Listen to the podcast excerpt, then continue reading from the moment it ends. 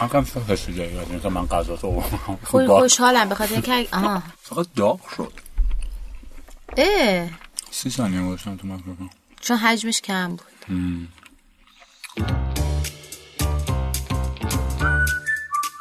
درود بر شما. با یه قسمت دیگه از پادکست مبل قرمز در خدمت شما هستیم. من الیاس گرجی به همراهی اکرم عبدی با قسمت پنجم فصل هشتم مبل قرمز مهمون لحظه هاتونی با ما همراه باشید.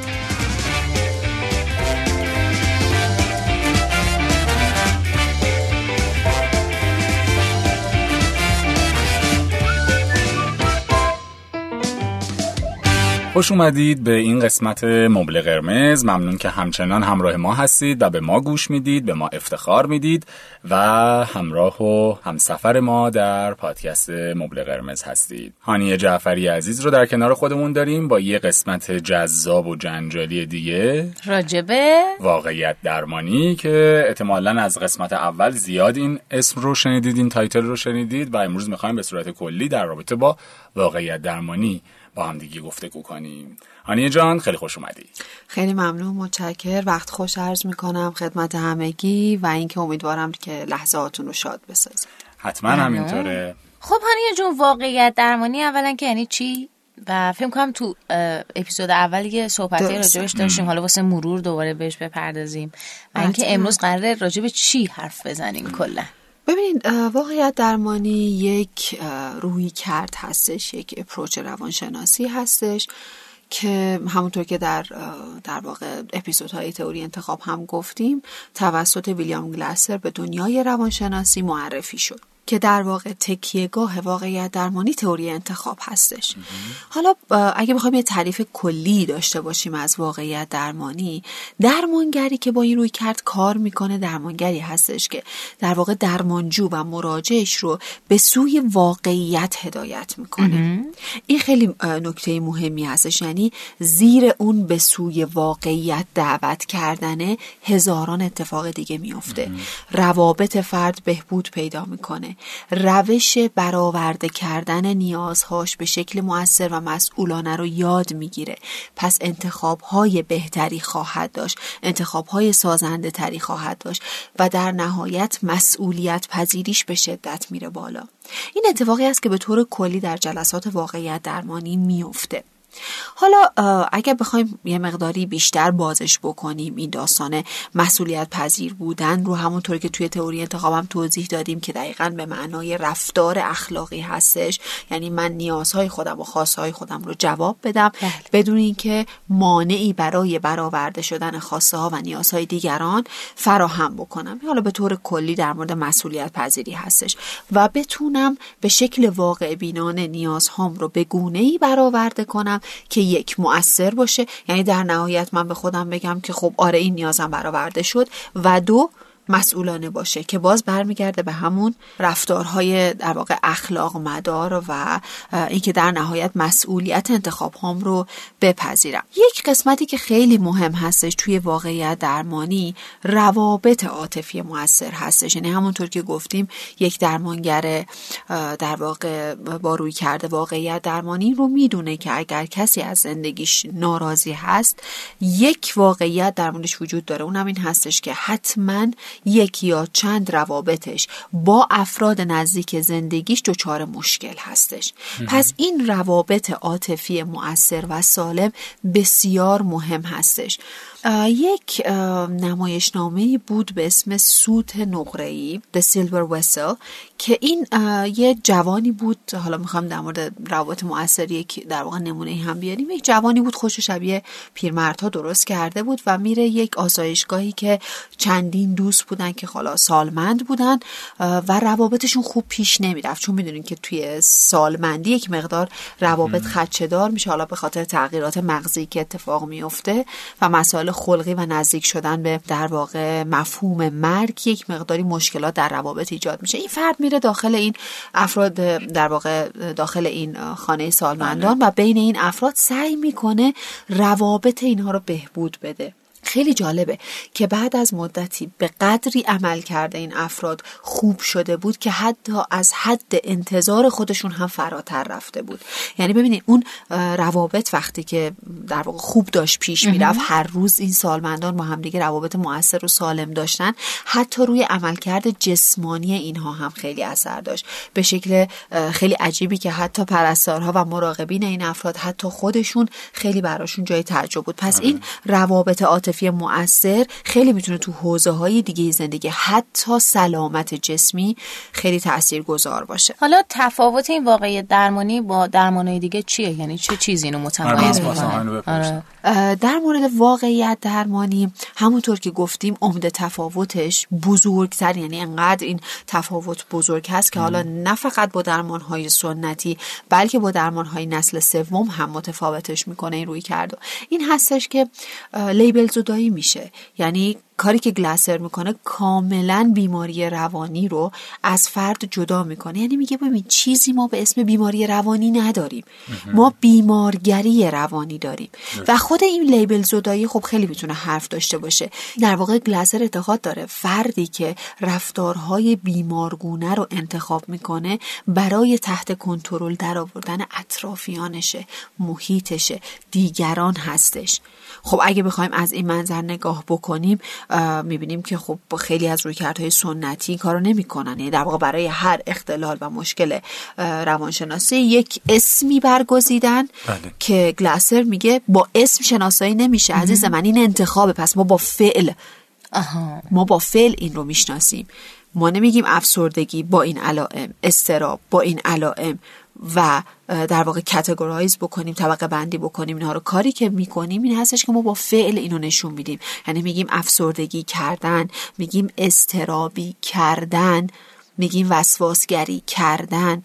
خب خود یعنی من مسئولیت رو میپذیرم. حالا نم تو پرانتز بگم. شاید حالا بر بعضی این اشتباه پیش بیاد که پس ما هیچ وقت نباید مثلا احساس افسردگی بکنیم یا مضطرب بشیم یا ببینید افسردگی کردن و استرابی کردن و وسواسگری کردن اینها در واقع پایشون اون هیجانات بنیادی ما هستش. زیر استرابی کردن ترسه زیر افسردگی کردن غم مفرته. خب غم و ترس هیجانات پایه هستن.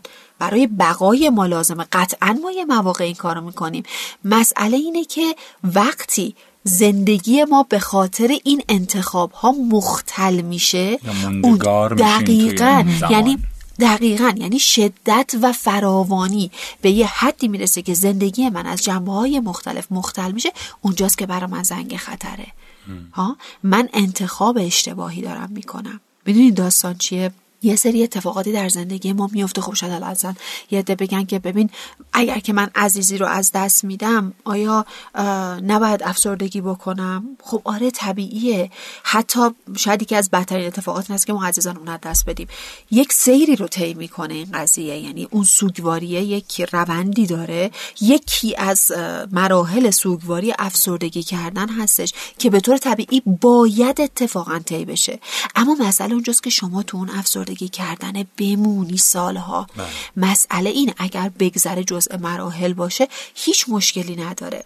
در واقع داره تئوری انتخاب میگه ببین به بنبست رسیدن اجتناب ناپذیره ولی در بنبست ماندن یک انتخابه. بله.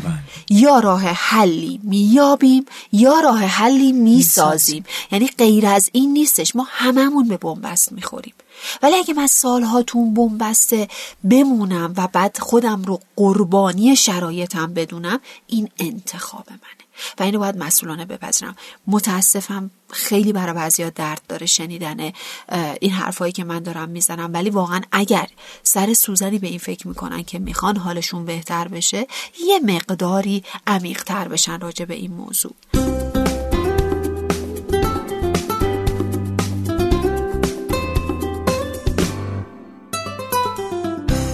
پس چیزی که گفتیم این هستش که ویلیام گلاسر کلا بیماری روانی رو در واقع رد می‌کنه و میگه ما بیمارگری روانی داریم و تا جایی که میاد اصطلاح مسئولیت گریز رو برای فردی که بیمارگری روانی می‌کنه انتخاب می‌کنه و فردی که سلامت روان داره رو در واقع اصطلاح مسئولیت پذیر روش می‌ذاره. ببینید تا چه حد این آره، مسئولیت آره دقیقا این مسئولیت مهم هستش. این یه تفاوته. حالا بسیار تفاوت داره. یکی دیگه از تفاوت هایی که هستش در درمان های سنتی به شدت به گذشته بیمار پرداخته میشه.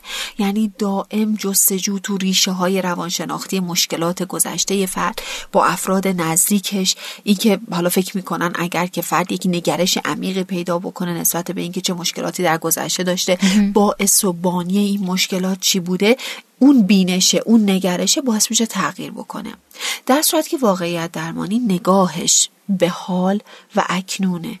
و همچنین آینده یعنی در واقع میگه تو در اینجا و اکنون زندگی می‌کنی و یک نگاهی هم همواره به آیندت داری. میگه ببین گذشته تو قطعا بر امروز تو مؤثره ولی تعیین کننده نیست. ما همه یه سری تجربیاتی داشتیم.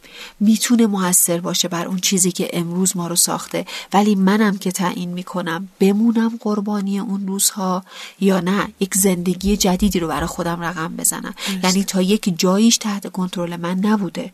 ما یه موقعی واقعا قربانی هستیم. اگر ما در کودکی مورد تجاوز قرار گرفتیم ما قربانی هستیم. اینه که نمی‌تونیم منکر بشیم. ولی من قربانی امروز باید چی کار کنم؟ آیا تا آخر عمرم باید افسردگی کنم که من قربانی بودم؟ یا نه؟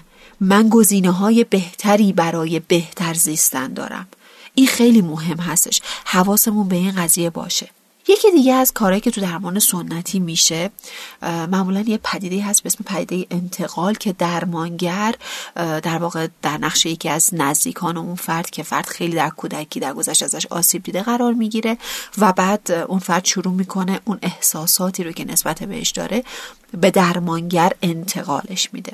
در مورد واقعیت درمانی چون همونطور که با واقعیت روبرو هستش درمانگر همواره در نقش درمانگره.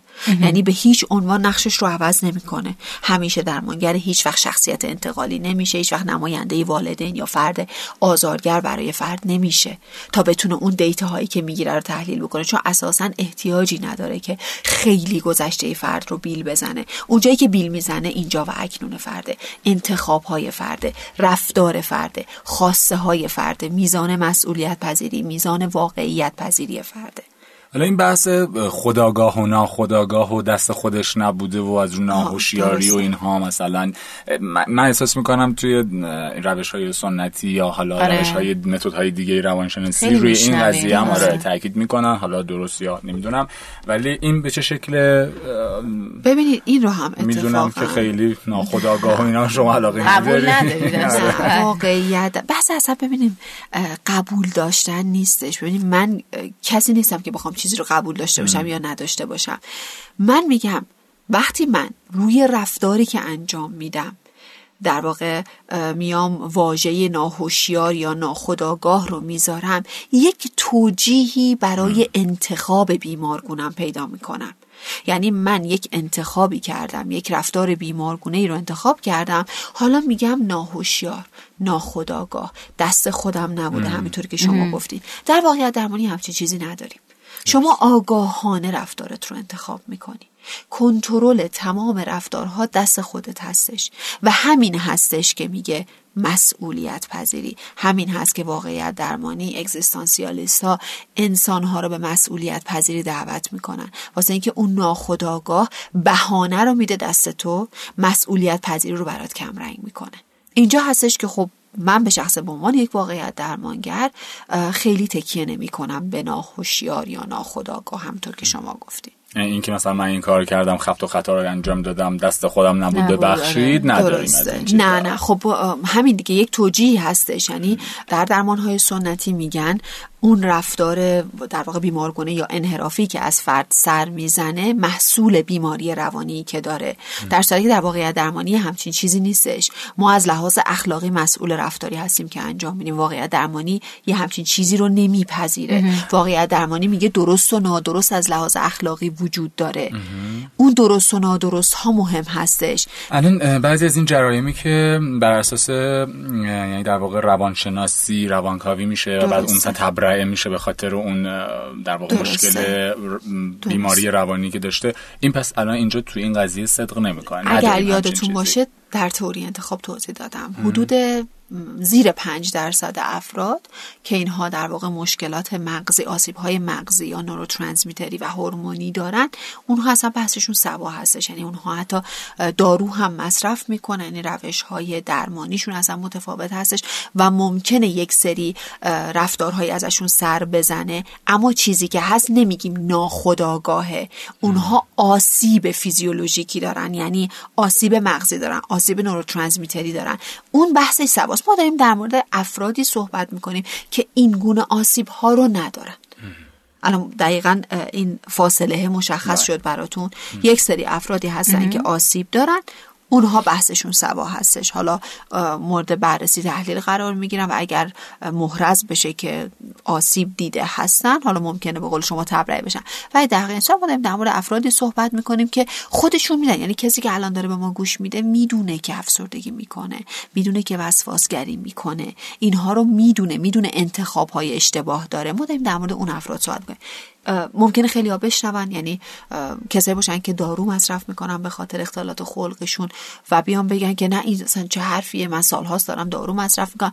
من خواهش می‌کنم جبهه نگیرین. کسی که شنونده ما هستش خودش متوجه میشه. مثلا شاید هم کسی هم باشه سالها داره دارو مصرف می‌کنه و اشتباه کرده و امروز پذیرش اشتباه برای سخته و شاید بیاد و حمله بکنه به حرفایی که ما می‌زنیم. یه کسی هم ممکنه واقعا نیاز به دارو داشته. خب این یه عده‌ای هستن. با اینکه کم هست درصدشون ولی هستن. واقعا نیاز به دارو دارن. ما کاری با اونها نداریم. روی صحبتمون با کسایی هست که مشخصا می‌دونن که انتخابات مسئله دار داشتن انتخاباتی داشتن که رفتارهای بیمارگونه رو ایجاد کرده روابطشون رو به هم زده مسئولانه نبوده واقع بینانه نبوده. حالا با توجه به شناختی که از واقعیت درمانی پیدا کردیم یعنی من حس می‌کنم که خب چند تا مثلا المان مشخص داره. یعنی وقتی که یه مراجع در واقع میره پیش یه مشاوری که بر اساس متد واقعیت درمانی می‌خواد ایشون رو حالا ببینه یا باش صحبت کنه یا حالا تشخیص بده یعنی یه سری چیزا می‌دونه. مثلا اینکه آقا اگه این یه سری مشکلات داره به خاطر بیمسئولیتی است یا حالا چند تا چیزی که خودتون گفتین اون اخلاق مداریه یا نداشتنه. یعنی اینکه یه سری پیشفرض داره دیگه. یعنی دقیقا. درمانگر وقتی می‌بینه بله دقیقا همینه. تو روی کرده واقعیت درمانی وقتی که یک مراجعی وارد اتاق درمان میشه برای درمانگر یه سری در واقع فاکتورهایی در مورد این فرد محرزه. یک سری فاکتورهایی هستش که حتما در مورد این فرد صدق می‌کنه. یکیش این هستش که خب بیشک مثل همه آدم های دنیا پنج تا نیاز اساسی داره. ما گفتیم هر کسی هر جای دنیا در واقع به دنیا بیاد این پنج تا نیاز باهاش به دنیا میاد. بیشک این فرد نمی‌تونه یک یا چند نیاز از پنج نیاز اساسیش رو برآورده کنه. برای همینه که اون ترازوی مقایسش یا اون مکان مقایسه تعادلش به هم خورده. خواستش یه چیز داشتش کمتر از خواست درسته؟ خب این باعث میشه که حالش بد بشه و بعد بیاد کمک بگیره. حالا مشاوره درمان راهنمایی به هر شکلی که هستش. پس من می‌دونم که قطعا یک یا چند نیاز از پنج نیاز اساسیش برآورده نمیشه. حالا چرا برآورده نمیشه؟ ما گفتیم روی نیازها چیه؟ خواسته است. نیاز چیز ثابته خواسته تغییر می‌کنه. یعنی من برای رسیدن به نیازهام برای برآورده کردن نیازها یه سری خواسته براش تعریف می‌کنم. اگر یک فردی نمی‌تونه نیازشو برآورده بکنه یکی از دلیلش ممکنه این باشه که خواستش اشتباهه. ممکنه خواسته اشتباهی رو انتخاب کرده باشه. من می‌خوام نیاز به قدرت و پیشرفتم رو برآورده بکنم. از این طریق یه خواسته واسه خودم می‌ذارم. فرض کنیم مثلا می‌ذارم می‌خوام مهندس هوافضا بشم. خب وقتی من این خواسته رو گذاشتم آیا این خواسته با توانایی های من با امکانات من همسو هست؟ شاید اصلا من استعدادی نشته باشم توی هوش فضایی یا ریاضی. پس به درد این کار نمی‌خورم. درسته نیاز به قدرت و پیشرفت من رو برآورده می‌کنه ولی در نهایت حس خورسندی به من نخواهد داد. اون پر شدن ظرف نیاز به قدرت و پیشرفت یه کاذب بوده. در نهایت اون بادی که کردیم اون ظرف رو خواهد ترکید. وقتی که واقعی نبوده. پس ما حواس اومد باشه. خاصه من منطقی معقوله با واقعیت زندگی من همخانی داره یا نه؟ پس یه بس سر خواسته است. ما باید ببینیم اصلا خواسته شدنیه یا نشدنیه. میشه یا نمیشه. درسته. الان یه بحثی که خیلی الان به ذهنم رسید. جدیدن من میشنوم این هستش که خیلی ها خب دوست دارم مادر بشن ولی ازدواج نکردن و می‌خوان بچه ای داشته باشن خارج از ازدواج. چند نمونه من دیدم که خب این کارو کردن. واقعیت اینه که خب خیلی سختی خواهد داشت مسئولیت فراوان خواهد داشت. این بچه از شما پرسش خواهد داشت در آینده. و این پیامدها باید همه در نظر گرفت. من اصلا به خوب و بدش کار ندارم. پیامدها باید در نظر گرفته بشه. آیا خواسته من خواسته منطقیه؟ با شرایط زندگی من با واقعیت زندگی من می‌تونم مسئولیتش رو بپذیرم توانش رو دارم؟ جامعه پسندی چی؟ دارم کجا زندگی می‌کنم؟ آیا این قابل قبول هستش؟ در جامعه که من دارم زندگی می‌کنم. میگم ما واسه مردم زندگی نمی‌کنیم ولی به هر حال با مردم زندگی می‌کنیم.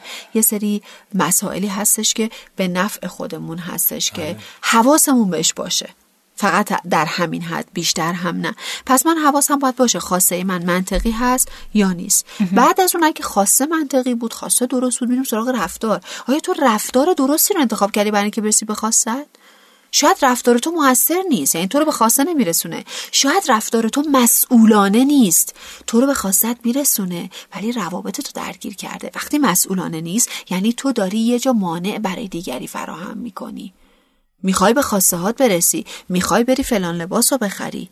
ولی پدر مادر تو در مزیقه هستن. همسر تو در مزیقه هستش. خودت شرایط مالی خوبی نداری. مجبوری از خیلی مسائل دیگه ای بزنی و این کارو بکنی. شاید به خواستت برسی. ولی واقعیت اینه که مسئولانه نیست و روابطت با اطرافیانت خدشه دار میشه. دوباره حالت بد میشه. چون گفتیم روابط هم فاکتور بسیار مهمی هستش. پس توی همه اینا ما دیدیم آقا مسئولیت هست. واقع بینی یا در واقع مسئولیت پذیری در مورد این فرد مختل باشه. حواسمون هستش که حتما روابط مهم زندگیش یه جایی خدشدار شده. حتما این فرد به روانشناسی کنترل بیرونی اعتقاد داره. یادتون میاد در مورد روانشناسی کنترل بیرونی صحبت کردیم؟ که دیگران می‌تونن ما رو مجبور به انجام کاری بله. کنن. علا رقم میل باطنیمون. بله. ما هم می‌تونیم این کار رو با دیگران بکنیم. و این در واقع همون افتادن تو مثلث قربانی هستش که من یا قربانی بله. میشم یا قربانی می‌کنم. و همیشه هم دنبال یه ناجی این وسط هستیم. یا وظیفه اخلاقی منه که به بقیه بگم چه کنن چه نکنن. پس من به این قضیه باور دارم. پس حالم بده. تا روزی که من به روانشناسی کنترل بیرونی باور داشته باشم و بگم دیگران نشستن ریموت زندگی من گرفتن دستشون و هر دکمه رو که می‌خوان فشار میدن حال من خرابه. هیچ چیزی در دنیا بیشتر از این که من بدونم بر زندگیم کنترل مؤثر ندارم حال منو بد نمی‌کنه. این چیزی که ما می‌خوایم به درمانجو بگیم. بگیم ببین یاد بگیر. تو بر زندگیت کنترل مؤثر داری. و ریموت زندگی تو بگیر دستت. این اون جاییه که خیلی مهم هستش و توی واقعیت درمانی روش در واقع مانور زیاد داده میشه. اتفاقا می‌خواستم همین رو بپرسم که درمانگر برای درمانجو چه کار می‌کنه؟ وقتی که درمانجو درسته. مراجعه می‌کنه به درمانگری که واقعیت درمانی انجام میده دقیقا اون چه اتفاقی میافته؟ درسته. ببینین ما الان دو تا اپیزود داشتیم در مورد تئوری انتخاب و بله. حالا یه چند دقیقه هم هستش که راجع به واقعیت درمانی داریم صحبت می‌کنیم. شما دو نفر به عنوان نمونه. یه سری چیزهایی شنیدید. درسته یه سری الان دیتا و اطلاعات راجع به تئوری انتخاب و واقعیت درمانی دارید. همین این آموزشی که من به شما دادم فکر می‌کنید می‌تونه توی زندگیتون تغییر ایجاد بکنه؟ آره. من خب. خودم آره من خودم آخه چون سعی خیلی سعی می‌کنم که واقعا هم مسئولیت پذیر باشم. همین که یعنی خیلی وقته. سال هاست که می‌دونم که هر کاری می‌کنم انتخاب خودمه. درسته. یعنی اگر پیشرفت می‌کنم انتخاب خودم بوده اگر پس رفتی داشتم باز هم انتخاب خودم بوده. درسته. من حقیقتا میگم نسبت به سری مسائل حل نشده ای که داشتم همیشه این تئوری انتخاب خیلی بهم کمک کرد.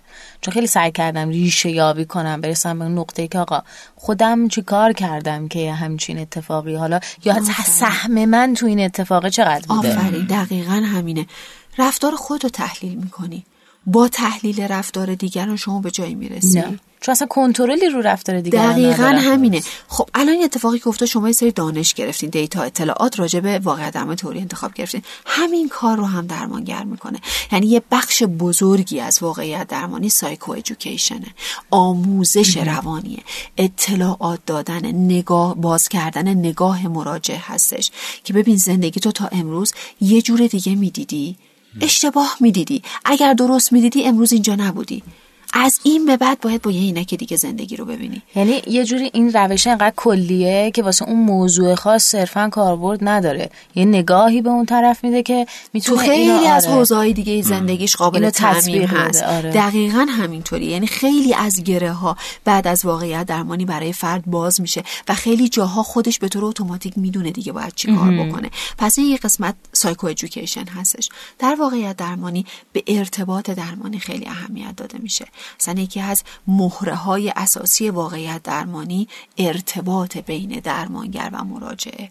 با همدلی با پذیرش با اینکه درست تو خطا کردی درست اشتباه کردی ولی همواره به عنوان یک انسان برای من قابل پذیرش و دوست داشتنی است. این خیلی چیز مهمی هستش. حالا چرا این اتفاق میفته یک این هستش که باور تئوری انتخاب و واقعیت درمانی یک مقداری راجرزی هست. انسانگرایی هستش در واقع. اینکه انسانها با تمام ویژگی هاشون قابل احترام و دوست داشتنی هستن و از طرف دیگه درمانگر باید تصویرش بره در دنیای مطلوب فرد اگر به خاطرتون باشه. بله، بله. وقتی درمانگر بره تصویرش در آلبوم دنیای مطلوب مراجعش اون موقع هستش که حرفهایی رو که مراجع می‌زنه که مراجع می‌کنه خوب روش فکر می‌کنه.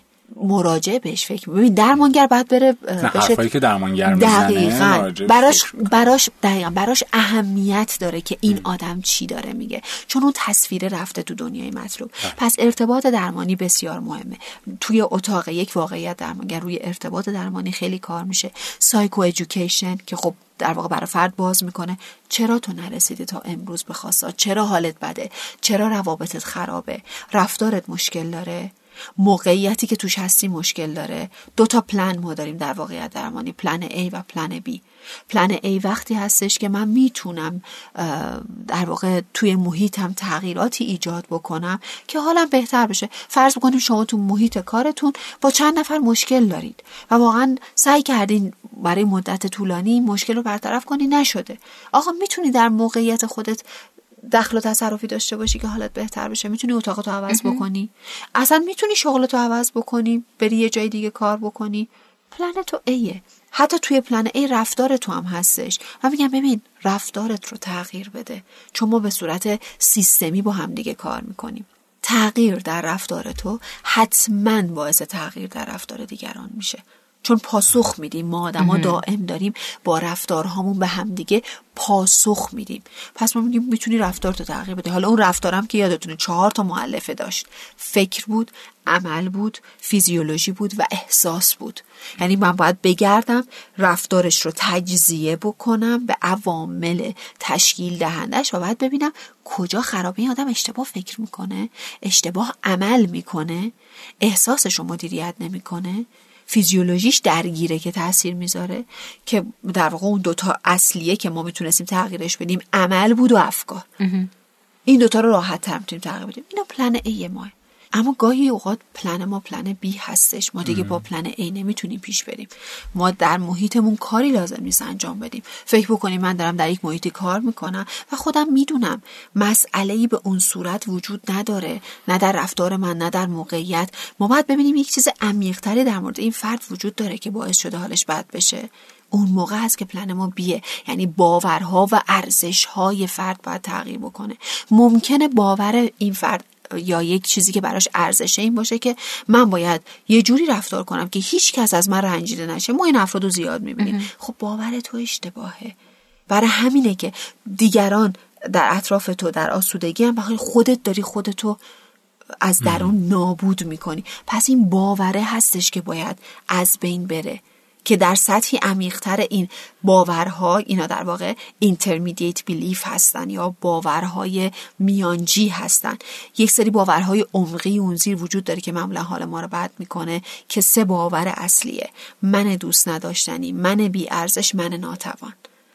اگر من فکر بکنم من هیچ وقت نباید کسی رو ناراحت بکنم احتمالا احساس می‌کنم من دوست داشتنی نیستم و باید یه کاری بکنم که این باوره بهش تیک نخوره. هیچکی از من ناراحت نشه که همه من رو دوست داشته باشن.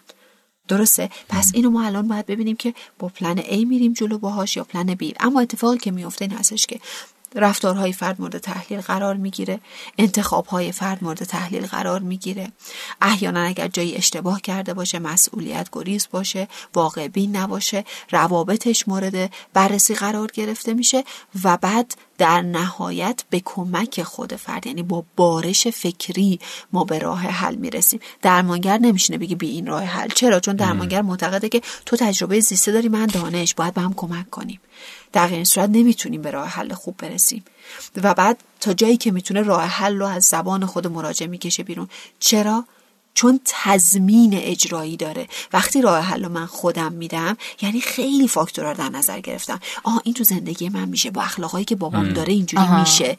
پس من می‌تونم بگم اینی که خودش پیشنهاد داده احتمالا برای اجراش زمانت بالاتری هم داره. دقیقا دقیقا. اینها اتفاقاتی هست که به طور کلی در اتاق درمان با یک واقعیت درمانگر میفته میگم خیلی مفصل هستش ولی چون فرصت نمیشه فقط خواستیم عزیزان یه دید کلی نسبت به این روی کرد داشته باشن. و برای انتخابشون انتخاب درمانگر دقیقا. برای ببینم آره با این مسیر می‌تونم پیش برن یا نه؟ هم درمانگر باید بدونه هم مراجعه کننده بدونه پیش چه درمانگری داره دقیقا همینطوریه درمانگر که خب وظیفش هستش توضیح بده که روی کردش چیه و درمانجو هم خب می‌تونه اگر اطلاعاتی داره حالا در مورد سیبیتیسیان ها یا در مورد تروار درمانگرها هیجان مدارها واقعیت درمانگرها می‌بینه مثلا من با این مسیر خیلی برام ملموس تره خیلی خوشحال دارم. خب میرم درمانگر انتخاب می‌کنم که اون مسیر رو میره یه چیزی هم بگم در مورد واقعیت درمانی. واقعیت درمانی پروسه محوره. یعنی از نقطه A شروع میشه به نقطه B می‌رسه. ولی تکنیک محور نیست. یعنی من خودم به شخصه خیلی جاها از تکنیک های CBT استفاده می‌کنم. چون خب CBT هم به همون چهار بچه رفتار باور داره و اونها رو میشکاف مورد بررسی قرار میده. میشه یک سری تکنیک هایی رو هم از روی های دیگه بهش اضافه کرد. ولی پروسه یک پروسه مشخصی است از نقطه A به نقطه B. حالا این یه سری توضیحات کلی بود. حالا برای عزیزانی که می‌خوان روی کرد انتخاب کنن دانشجوی روانشناسی هستن و یا درمانجو هستن و می‌خوان درمانگرشون رو با روی کردی خودشون حس خوبی نسبت بهش دارن پیدا کنن خیلی مبحث خوبی بود. من واقعا میگم بحث تئوری انتخاب خیلی دوست داشتم. خودم خیلی سعی کردم راجبش فکر کنم. حتی سعی کردم برم منابع دیگه ای رو پیدا کنم بیشتر بخونم راجبش. احساس می‌کنم خیلی آره یه نقطه خیلی نقطه بزرگی بود حقیقتا واسه خود من. کتاب آره. کتاب معرفی کنیم اگه چیزی خاطرتون هست. ببینید به طور کلی که خب خود کتاب تئوری بله انتخاب و واقعیت درمانی بله. هستش. بله از ویلیام گلاسر ترجمه دکتر علی صاحبی که به نظرم ترجمه خیلی خوبی هستش اگر می‌خوام مطالعه بکنن. و برای افراد مختلف کتاب های مختلفی هستش. مثلا برای والدینی که نوجوان دارن خب کتاب هست توی این حوزه که والدین و نوجوانان می‌تونن هر دو مطالعه بکنن یا برای زوجین هستش کتاب های مختلف. اگه بخوام کتاب معرفی بکنم شاید سی تا چلت کتاب بشه. ولی به طور کلی همون تئوری انتخاب و واقعیت درمانی واقعیت درمانی صرفا برای کسایی که آکادمیک توی این حوزه تحصیل می‌کنن و تئوری انتخاب رو به نظر من هر کسی می‌تونه ازش بهره بگیره خیلی هم خوبه. به آخر این قسمت هم رسیدیم. آره. پربار خیلی, آره. من هم که سکوت این قسمت آره خیلی ساکت بودیم. من خیلی داشتم آره. گوش می‌دادم. چون به حال موضوع جالبی من خودم دوست دارم که در واقع یاد بگیرم. گفتم من از سالها پیش به این نتیجه رسیدم که همه چیز با انتخاب خودمونه. حالا گهگوداری آدم دوست داره یه سری از تقصیر رو بندازه گردن آره. اون و کائنات و این ور و اون ور بالاخره. ولی در هر صورت آدم شب که می‌خواد بخوابه می‌دونه که با خودش چند چند باز هم ازتون خواهش می‌کنم که اگر به قسمت های مبل قرمز گوش می‌دید چه اون قدیمی ترها و چه این جدید ترها فصل جدید رو حتما برای دوستانتون ارسال کنین به اشتراک بگذارید گاهی اوقات اکثرا برامون استوری می‌گیرن آره در حین انجام دادن. کارهاشون مثلا دارن مبل قرمز گوش میدن این خیلی به ما در واقع انرژی میده واقعا خیلی انگیزه میده. می‌کنه و در واقع متوجه میشیم که کارمون رو داریم درست انجام میدیم. یعنی شما این feedback رو به ما میدین. همچنان برامون کامنت بذارید لایک کنید از هر جایی که میشنوید. سوالی اگر دارید بپرسید حتما بهش خواهیم پرداخت و پاسختون رو خواهیم داد و subscribe کنید. باز از هر پلتفرم یا app ی که دارید گوش می‌دید حتما ما رو follow کنید و به دیگران هم معرفی کنید. انتخاب ما این بوده که شما رو دوست داشته باشیم. اینو یادتون باشه. خدا حافظتون خدا نگهدار.